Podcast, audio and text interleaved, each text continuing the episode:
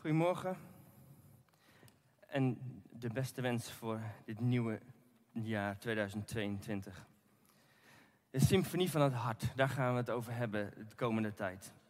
En ehm, mijn tip is, als u de serie gaat volgen, om vooral pen en papier bij te houden. Uw Bijbel mee te nemen als u naar de, de kerk gaat, zodat u aantekeningen kan maken. Want ehm, het gaat natuurlijk over um, Hebreeuwse gedichten. En ehm, de titel van de psalmen in het Hebreeuws is Tehillim. En im, dat is meervoud, het zijn er dus meer. en hil, dat is H-L-L, dat komt terug in het woordje halleluja. En dat betekent lofprijzing, zoiets. En dus het boek Psalmen is in het Hebreeuws lofprijzingen of eerbetonen. En ik zat thuis te denken, ja, dat is best wel een woord dat we niet meer gebruiken. Hè? Dus ik denk als je het zou moeten vertalen naar het uh, hier en nu, zou je zeggen likes. Zoiets, denk ik. Um, alleen groter. Um, we gaan het hebben dus de komende tijd over de psalmen. En psalmen, um, ze zijn, het boek van de psalmen is ingedeeld in vijf delen, in vijf boeken. Um, het eerste deel is Psalm 1 tot en met 41. En daar gaan we natuurlijk als eerste mee uh, beginnen. En um, nou, misschien wel een paar dingetjes over de psalmen is wel leuk om, om, om, te, uh, om te weten. Um, de psalmen uh, die werden in het jodendom ook gebruikt om te zingen. En om door te bidden om emoties te uiten naar God. Het zijn niet alleen maar lofprijzingen. In vrijwel elke psalm komt een lofprijzing voor, dat, dat God aanbeden wordt, dat er iets goeds gezegd wordt over God. In één psalm komt het niet voor. Nou, u zult in de loop van de tijd ontdekken welke psalm dat is.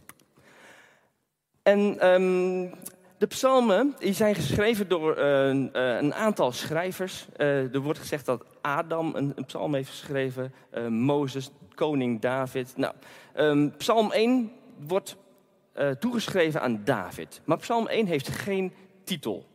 Normaal gesproken heeft een psalm, of veel psalmen hebben een titel. Bijvoorbeeld, um, op deze wijze wordt deze psalm gezongen. De schrijver van de psalm is dit en dit.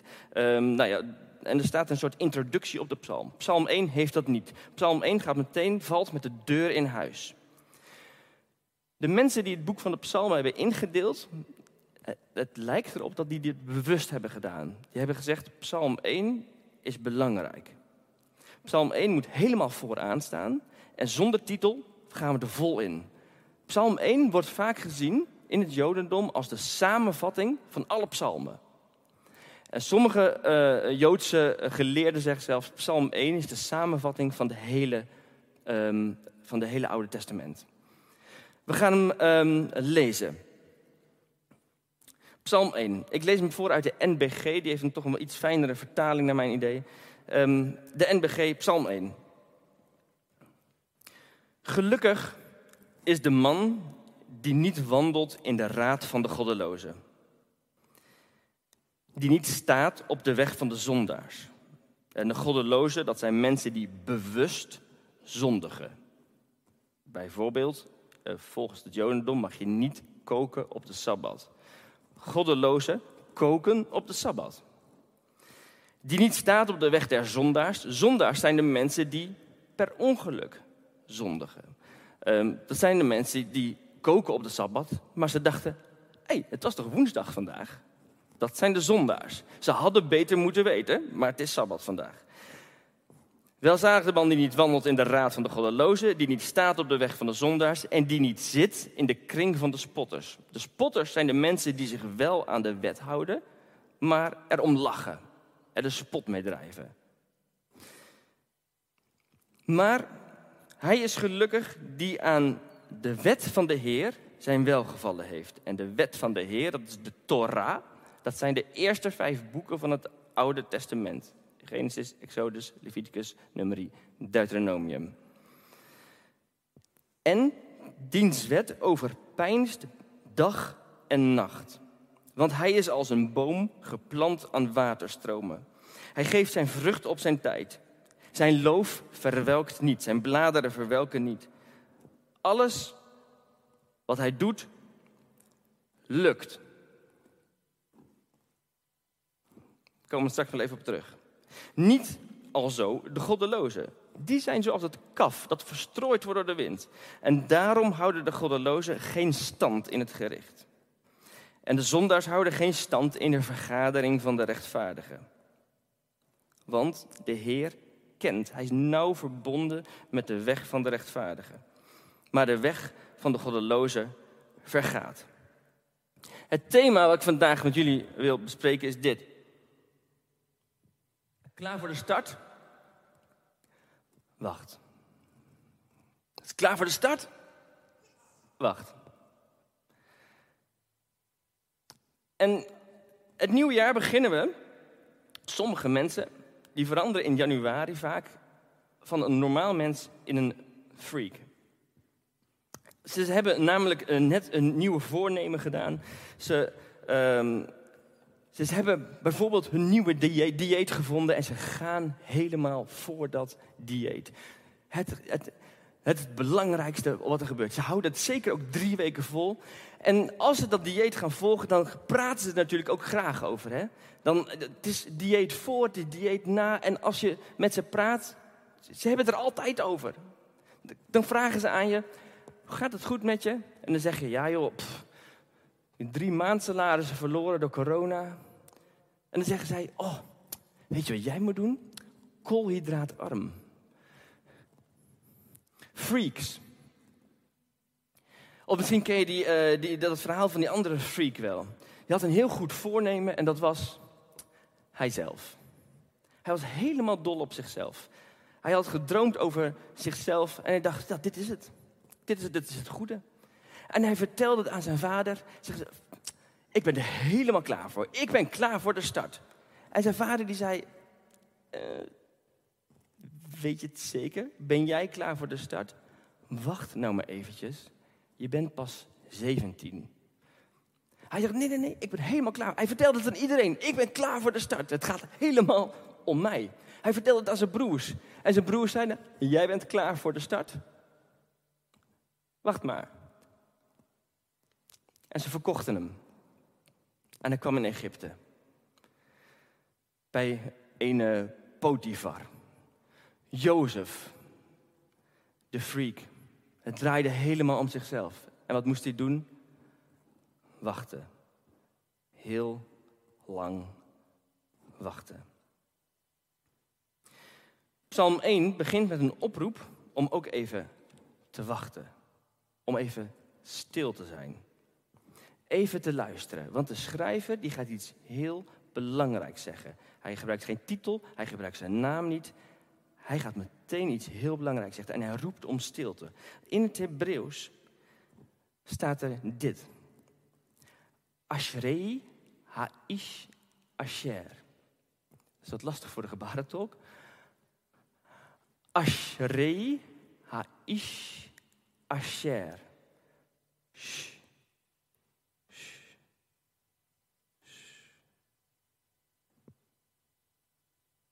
Stilte.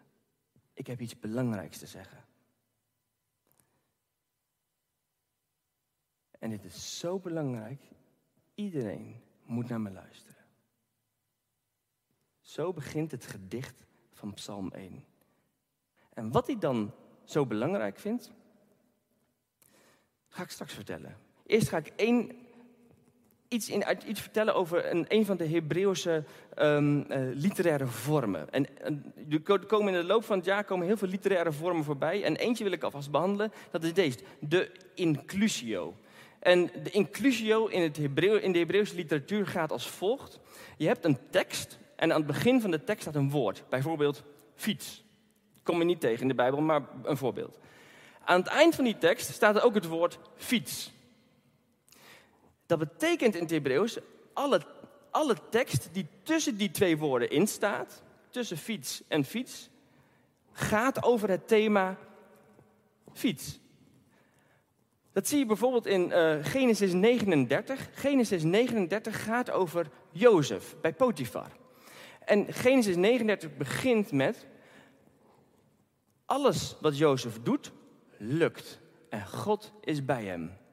Genesis 39 eindigt met alles wat Jozef doet, lukt. en God is bij hem. Dus wat er dan gebeurt in Genesis 39, dat wordt allemaal, hoort er allemaal bij het thema, alles wat hij doet lukt. En God is met je. Dus als je wil weten hoe het gaat om God altijd bij je te hebben en altijd ehm, eh, te laten lukken wat je doet, lees, uh, lees Genesis 39. Want daar staat de inclusio. Nou, Psalm 1 heeft ook een inclusio, want Psalm 1 begint met gelukkig. De tekst eindigt met gelukkig. En degenen die een Bijbel bij zich hebben, die zullen ontdekken: hé, hey, dat is helemaal niet waar. Want Psalm 1 eindigt helemaal niet met het woord gelukkig. Psalm 1 eindigt met de weg van de goddelozen vergaat. Dat is helemaal niet gelukkig. Dat klopt. Psalm 1 begint met het woord gelukkig. En Psalm 2 eindigt met het woord gelukkig. En daarom hebben de Joodse geleerden gezegd: Psalm 1 en 2 horen bij elkaar. Dat is één tekst. En die hebben de inclusio gelukkig. Dus Psalm 1 en 2 beschrijven hoe word je nu echt gelukkig. Daar gaan Psalm 1 en 2 over. Nou, een beetje geluk kunnen we wel gebruiken. Sommige mensen zijn helemaal klaar voor 2022. Je gaat misschien wel dit jaar je rijbewijs halen. Je gaat misschien wel trouwen. Je gaat misschien wel verhuizen. Of je krijgt misschien promotie. Je hebt er helemaal zin in. Je bent echt klaar voor de start. Andere mensen zijn misschien een klein beetje cynisch als het gaat over 2022. Die denken van ja, we beginnen al met een lockdown. Hoe gaat dit verder? Zometeen wordt de 2G-regel ingevoerd. Hoe gaan we dat doen in de kerk? Uh, moeilijk, moeilijk. Ik zie er echt tegenop. 2022. Gelukkig nieuwjaar. Hmm. Klaar voor de start? Nee, niet echt.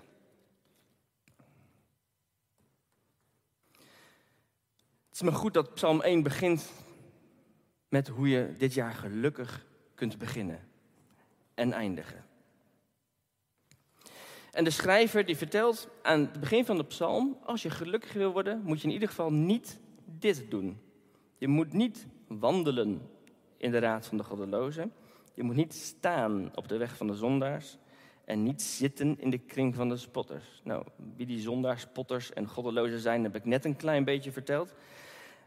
Maar dit zegt iets over zijn tijdsbesteding. Want als je met iemand wandelt over straat, dan heb je even contact met iemand en even later scheiden de wegen weer. Maar als je dan een goed contact hebt met iemand, dan blijf je even staan met iemand. En dan praat je even verder. Besteed je iets meer tijd aan de ander. Als je dan zo'n goed gesprek hebt dat je zegt, joh, laten we er even bij gaan zitten, besteed je nog meer tijd. En de beschrijver van Psalm 1 die zegt dus, jongens, besteed geen tijd aan mensen die God niet serieus nemen. Je zit niet met ze, je staat niet met ze en je wandelt niet met ze.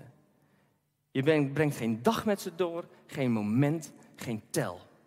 Hou afstand van mensen die God niet serieus nemen.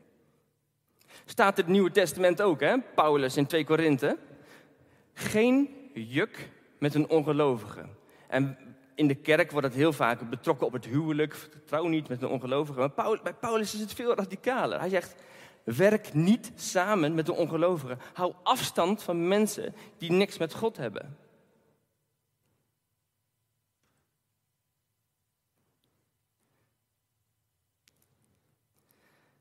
Vandaar dat die fariseeën zo wild ontzettend kwaad waren, dat Jezus dat wel deed. Jezus trok wel op met de goddelozen. Hij bracht wel tijd door met ze. Sterker nog, Jezus liet zijn voeten insmeren met olie door een hoer. In het openbaar. Vind je het gek dat die mensen die Psalm 1 serieus namen, dachten van, wat gebeurt hier? Jezus die, die, die, die wandelt niet met de goddelozen, hij, hij, staat niet met de goddelozen, hij zit niet met ze, hij ligt bij ze aan tafel. ongelooflijk. Nou, wat dit voor ons betekent, laat ik in het midden. Daar mag je zelf lekker over nadenken. Um, ik wil verder met Psalm 1, want waardoor word je nou wel gelukkig volgens Psalm 1? Hou afstand van de godlozen, maar zegt uh, de schrijver van Psalm 1, het is belangrijk dat je geen tijd besteedt aan de goddelozen, maar dat je tijd besteedt aan de wet van de Heer, aan de Torah, aan God. En hoeveel tijd? Dag en nacht. Blijf tijd besteden aan God. Dat vindt de schrijver van Psalm 1 ontzettend belangrijk. En dat komt in het Oude Testament super vaak voor, in het Nieuwe Testament ook. Tijd met God, mensen, is zo cruciaal. Ehm, bijvoorbeeld in uh, Exodus 33, dan zie je dat uh, Jozua en Mozes gaan de tent van de samenkomst binnen. Ze hebben een ontmoeting met God. Mozes gaat weg en Jozua blijft nog even. En wij als christenen vinden God altijd heel erg belangrijk. Want ja, daar ben je natuurlijk dan ook christen voor natuurlijk. Maar waarom besteden we dan zo weinig tijd aan hem?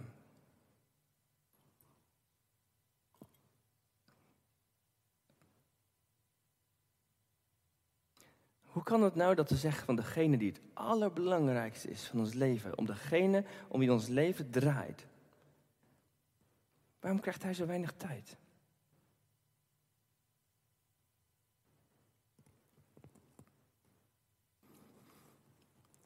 Hoe belangrijk is het voor jou om tijd door te brengen met God?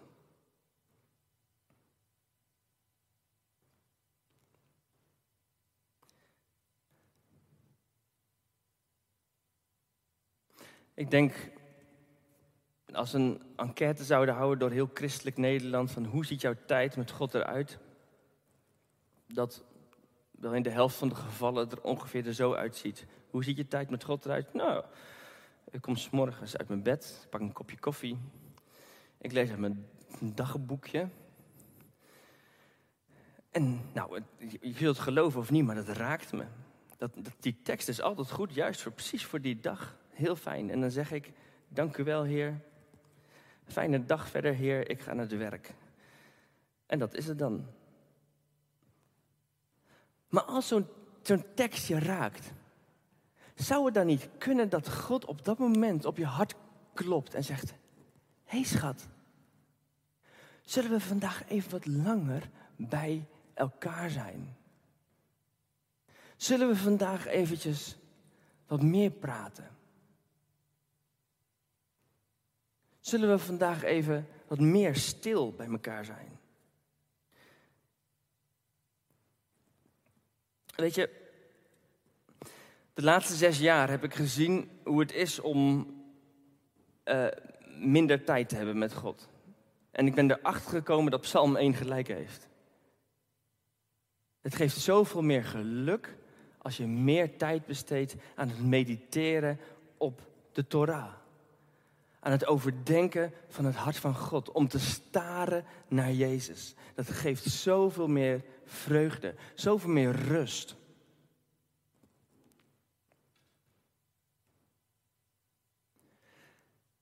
Het is zo gaaf om gewoon samen met Jezus te zijn. Al is het maar een paar minuten dat je op de bank zit en zegt: Ja, dank u wel, Heer. U bent zo mooi. U bent zo goed. En de laatste zes jaar heb ik ontdekt wat heel veel drukke mensen al lang weten. Een van de redenen waarom wij geen geluk ervaren, gewoon omdat we veel te haastig leven. Onze agenda zit zo vol gepropt. We rennen van hot naar her. We houden geen tijd over om adem te halen. Laat staan dat we tijd nemen om even te zitten, te wachten en te luisteren en te mediteren. Weet je, ik denk dat je prima een christen kan zijn zonder dat je tijd doorbrengt met Jezus. Je bent alleen een christen die dan verzot is op zichzelf. En ik denk dat Psalm 1 ons uiteindelijk uitnodigt om een christen te zijn die verzot is op Jezus.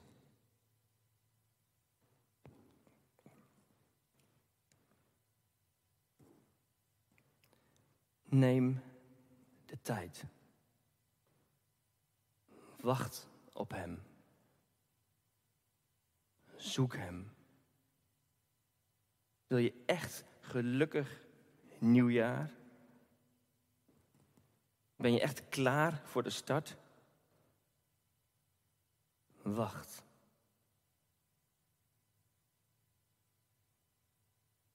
Staar hem aan en word weer verliefd op God.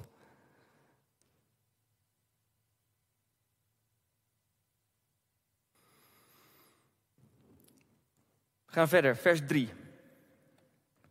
Want hij is als een boom geplant aan water. Zie je wel?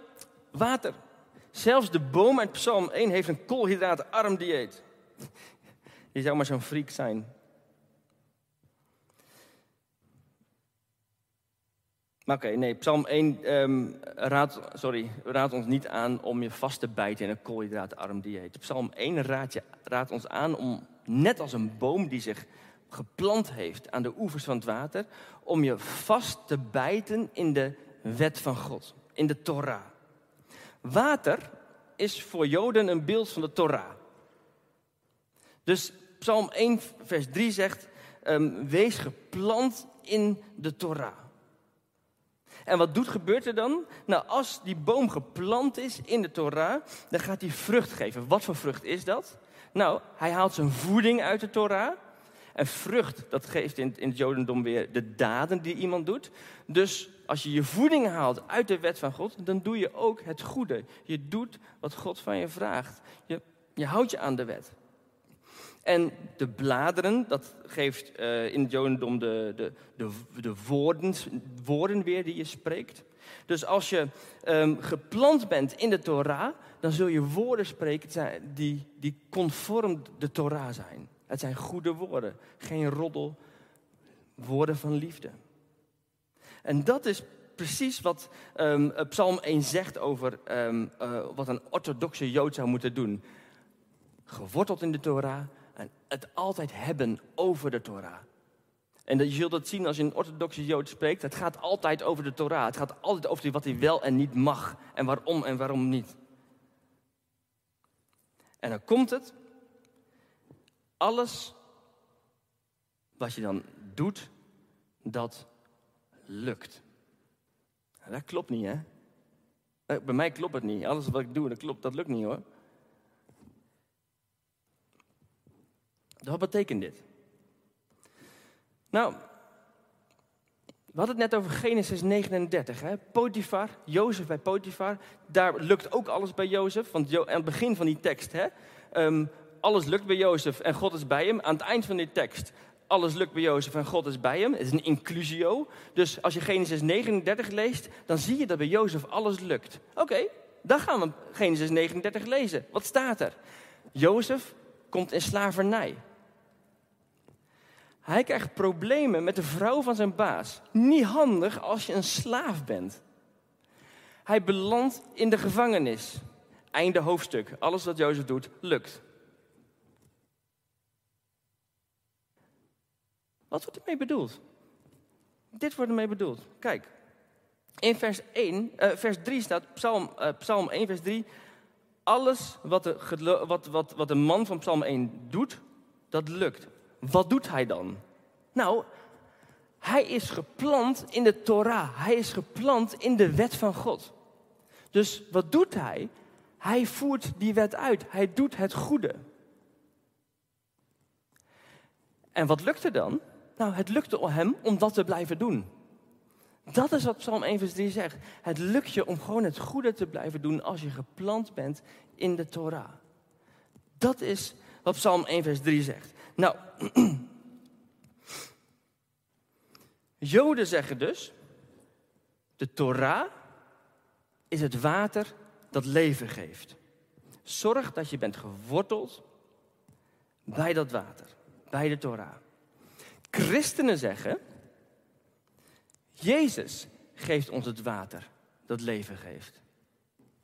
De Heilige Geest is dat water. Zorg dat je geworteld bent in dat water, in de Heilige Geest.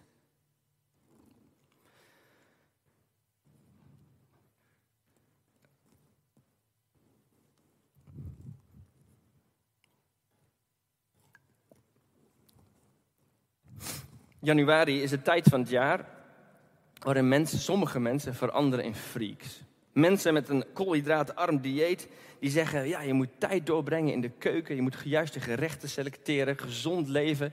En ze, praten er alleen maar over.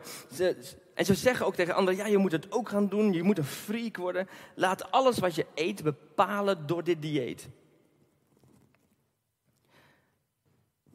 Joden zeggen, breng tijd door met de Torah. Laat alles wat je denkt, wat je zegt en wat je doet bepalen door de Torah. Dan word je gelukkig, zegt Psalm 1. Christenen zeggen, laat alles wat je denkt en wat je doet en wat je zegt bepalen door Jezus. Dan word je gelukkig. Breng tijd met hem door. Wees geplant bij hem. Staar naar hem. Wees dicht bij Hem. Pas dan word je gelukkig. En dat is mijn wens voor mezelf en voor jullie voor 2022. Dat ik geplant ben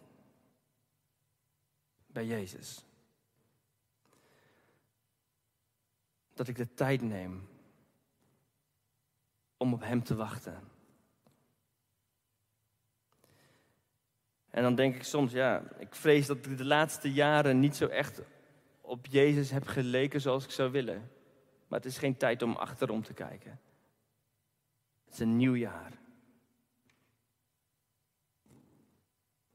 Laten we kijken wat er komen gaat. Laten we 2022 ingaan met wachten op Jezus. Wachten op de Heilige Geest. Klaar voor de start?